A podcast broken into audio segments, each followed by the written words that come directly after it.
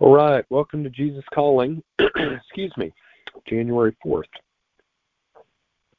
I want you to learn a new habit. Try saying, I trust you, Jesus, in response to whatever happens to you. If there is time, think about who I am in all my power and glory. Ponder also the depth and breadth of my love for you. This simple practice will help you see me in every situation, acknowledging my sovereign control over the universe.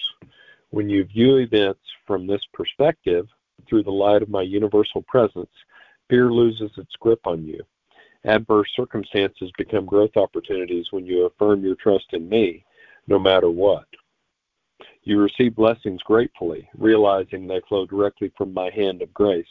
Your continual assertion of trusting me will strengthen our relationship and keep you close to me. The first reading is Psalm 63 2. So I have looked upon you in the sanctuary, beholding your power and glory. The second reading is Isaiah 40, verses 10 and 11. Yes, the sovereign Lord is coming in power. He will rule with a powerful arm. See, he brings his reward with him as he comes. He will feed his flock like a shepherd. He will carry the lambs in his arms, holding them close to his heart. He will gently lead the mother sheep with their young. And the last reading is Psalm 139, verses 7 through 10. I can never escape from your spirit. I can never get away from your presence. If I go up to heaven, you are there. If I go down to the grave, you are there. If I ride the wings of the morning, if I dwell by the farthest oceans, even there your hand will guide me and your strength will support me. So, as I read through the devotional today, I was struck by the suggestion try saying, I trust you, Jesus, to whatever happens in your life. Because think of all the different circumstances that we face in life challenges, opportunities, fears, struggles, frustrations. There are a lot of things that we just don't know how they're going to turn out. We know how we want them to turn out. We know that God has the power with the snap of his fingers to make them turn out a particular way, but we don't know exactly how they're going to turn out. So maybe the real question at the end of the day is do you trust Jesus? There are lots of promises in the Bible, promises of blessings and peace and joy. Maybe you know, joy and peace and blessings in this life, but definitely in heaven. There are a lot of promises. And and I'm trying to ponder the depth and breadth of God's love as the author, author suggested today. Makes me think about the sacrificial love that Jesus demonstrated for us. It makes me aware of my own selfishness, really. Um, in comparison to that. And it motivates me to be better for the people around me, to love them better than I currently do. So, do I trust Jesus? I know that he loves me. I know that he loves me more than anyone could, so so that I so I trust that he will always love me. But what else do I trust? Do I trust that living like Jesus is like Jesus did is the best way to live? Do I trust that? Do I believe that?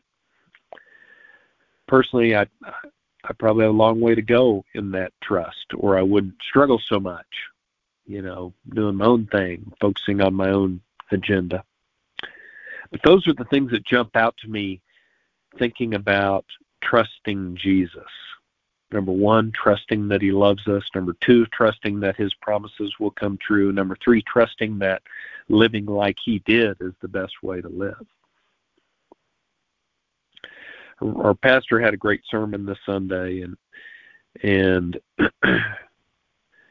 he he said a couple things um, that were meaningful to me. One was that our commitment to being like Jesus will will influence every relationship we have in our lives.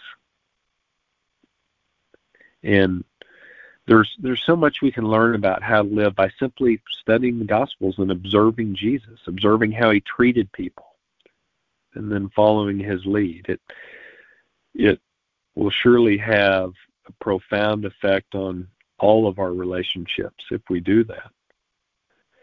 The majority of the pastor's sermon this weekend was asking the question Is it time to go a new way? Is what you are doing the best that God has for you? And if you read the Gospels, it's it's easy to see the main things that Jesus stood for and focused on. He he had time for other people. He gave of himself to others, sometimes at great cost to himself.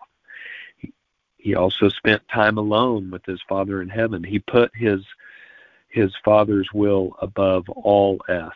Oh, excuse me, all else.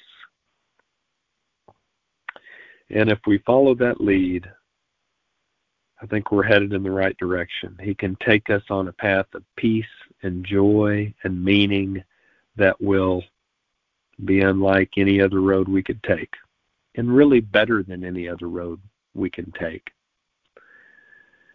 Hopefully, that's good stuff to think about today. I'll go ahead and go into prayer for us. Lord, thank you for the opportunity to believe in you and trust in you and to try and do things like you modeled for us help us to trust in in those ways um, so that we are always aware that you love us and that we know that the path that that we take by following your lead is is going to be the best best path for us in life. Help us to know that deep down in our souls. In jesus name we pray. Amen. Have a great day